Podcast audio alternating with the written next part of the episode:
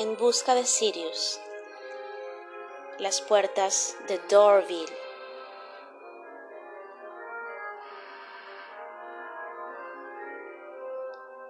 Capítulo 5. Un lugar mágico.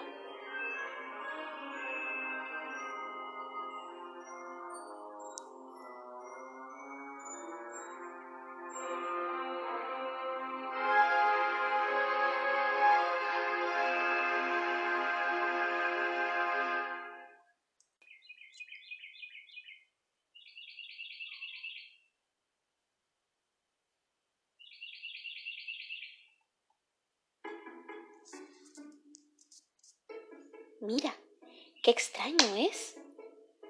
Bueno, su rostro es muy lindo, así que por suerte no es uno de esos burlones y malvados duendes. Creo que es un humano.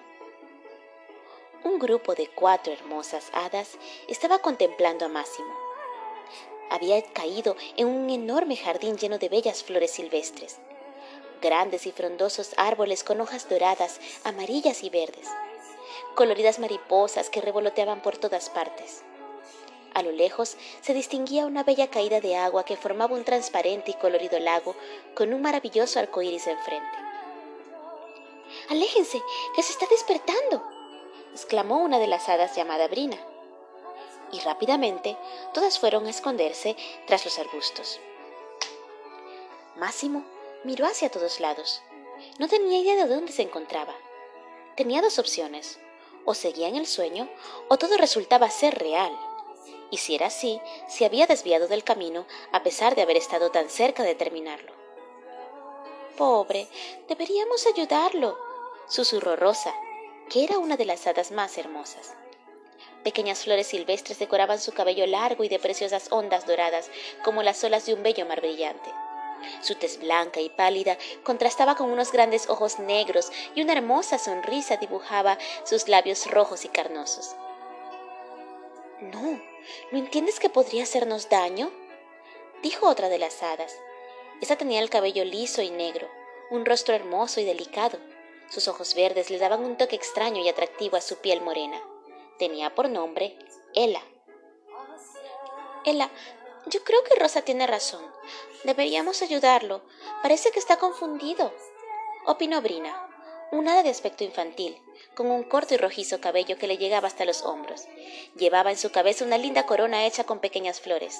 Tenía labios pequeños y delgados que contrastaban con las graciosas pecas que decoraban su rostro. Rosa y Brina se acercaron sigilosamente hasta donde se encontraba Máximo, y tras ellas fueron las demás.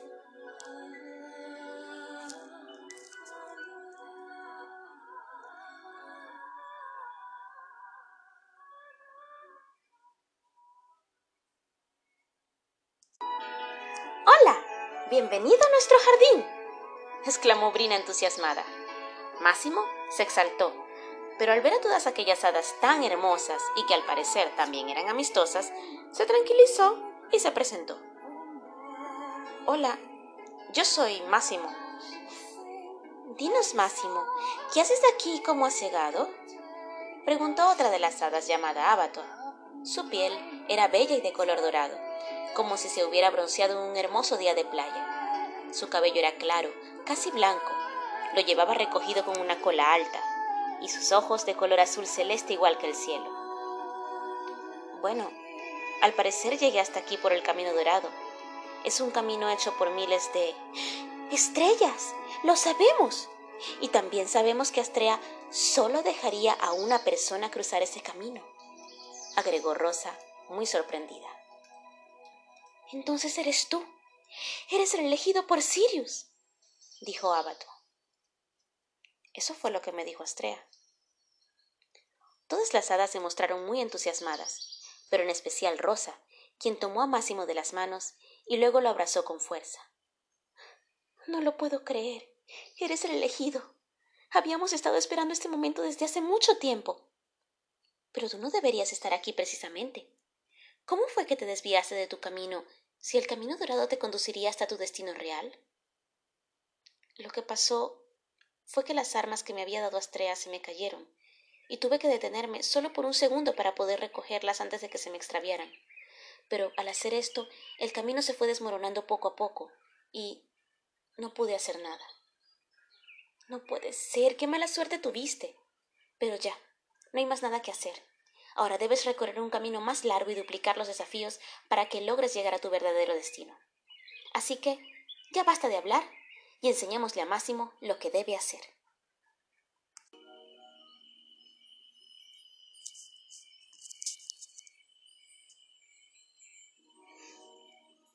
Rosa guió a Máximo y a todas las hadas por un camino oscuro que los llevó hasta un gran roble cubierto de ramas y hojas.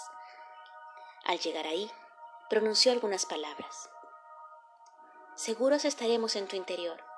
Por favor, desvise tu puerta sagrada y permítenos permanecer en tu morada.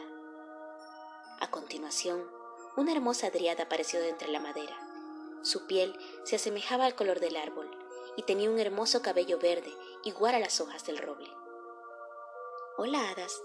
Hoy vienen acompañadas, dijo la driada. Sí, estamos con Máximo. Es un humano, pero debemos entrar pronto, dijo ella nerviosa. Claro, entren, entren. La driada volvió a ocultarse, y todas las ramas y hojas que cubrían el tronco del roble dieron paso a una enorme puerta por donde todos pudieron entrar. Entren todos, rápido. Ya está oscureciendo. Recuerden que hasta ahora vienen los efialtes. Y ahora que estamos con un humano, sí debemos temerles. Tenemos que cuidar a Máximo hasta que esté preparado para su largo recorrido, dijo Rosa nerviosa. Máximo, te presento a nuestra amiga. Ella es una Adriada. Hola, un placer, dijo Máximo. El placer es todo mío. Bienvenido a nuestra casa. Máximo sonrió nervioso. No quería ser grosero, pero necesitaba saber quiénes eran esos efialtes. Perdón, no entendí muy bien, dijo Máximo. ¿Ahorita hablaste de unos efialtes? Sí, dijo Brina. Dime, Máximo, ¿has oído hablar de los duendes? Sí. Los efialtes son familia de los duendes Generalmente, ellos son solo fastidiosos y burlones. Pero los efialtes son muy malos. Se alimentan de la energía de los humanos. Cuando están durmiendo, saltan sobre el pecho de sus víctimas y le roban la energía. Pero hay muchos de los que viven aquí que tienen tiempo sin ir al mundo de los humanos. Así que si te ven, son capaces de saltar encima de ti a pesar de que estés despierto. Explicó mientras miraba con nervios por una ventanilla. Máximo, después de escuchar la extraña explicación acerca de los efialtes, quedó muy nervioso. Pero luego se concentró en mirar la acogedora guarida a la que lo habían llevado.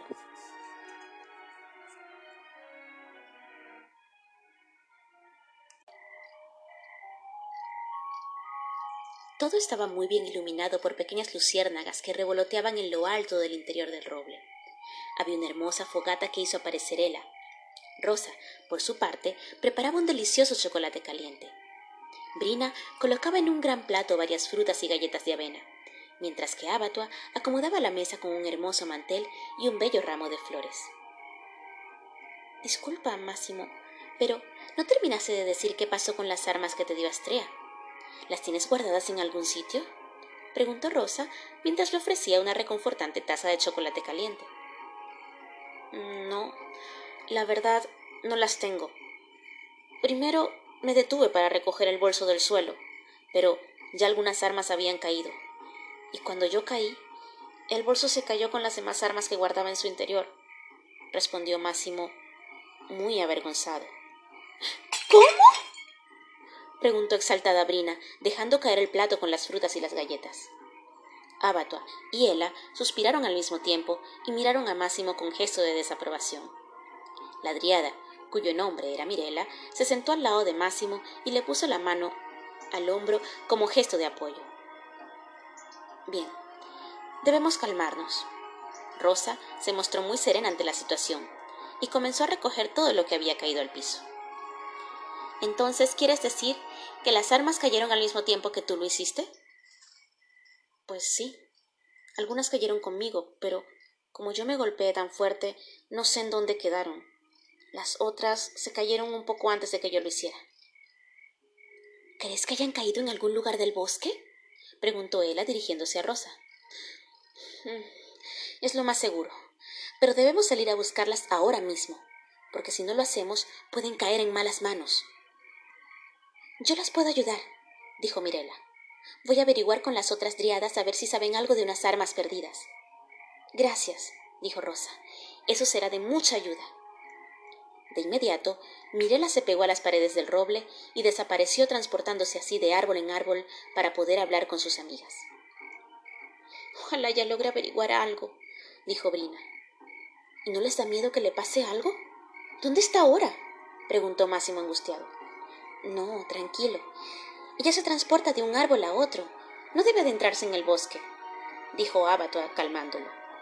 Sí, es así. Pero por si acaso, las triadas no saben nada. Máximo, come algo mientras nosotras también buscamos.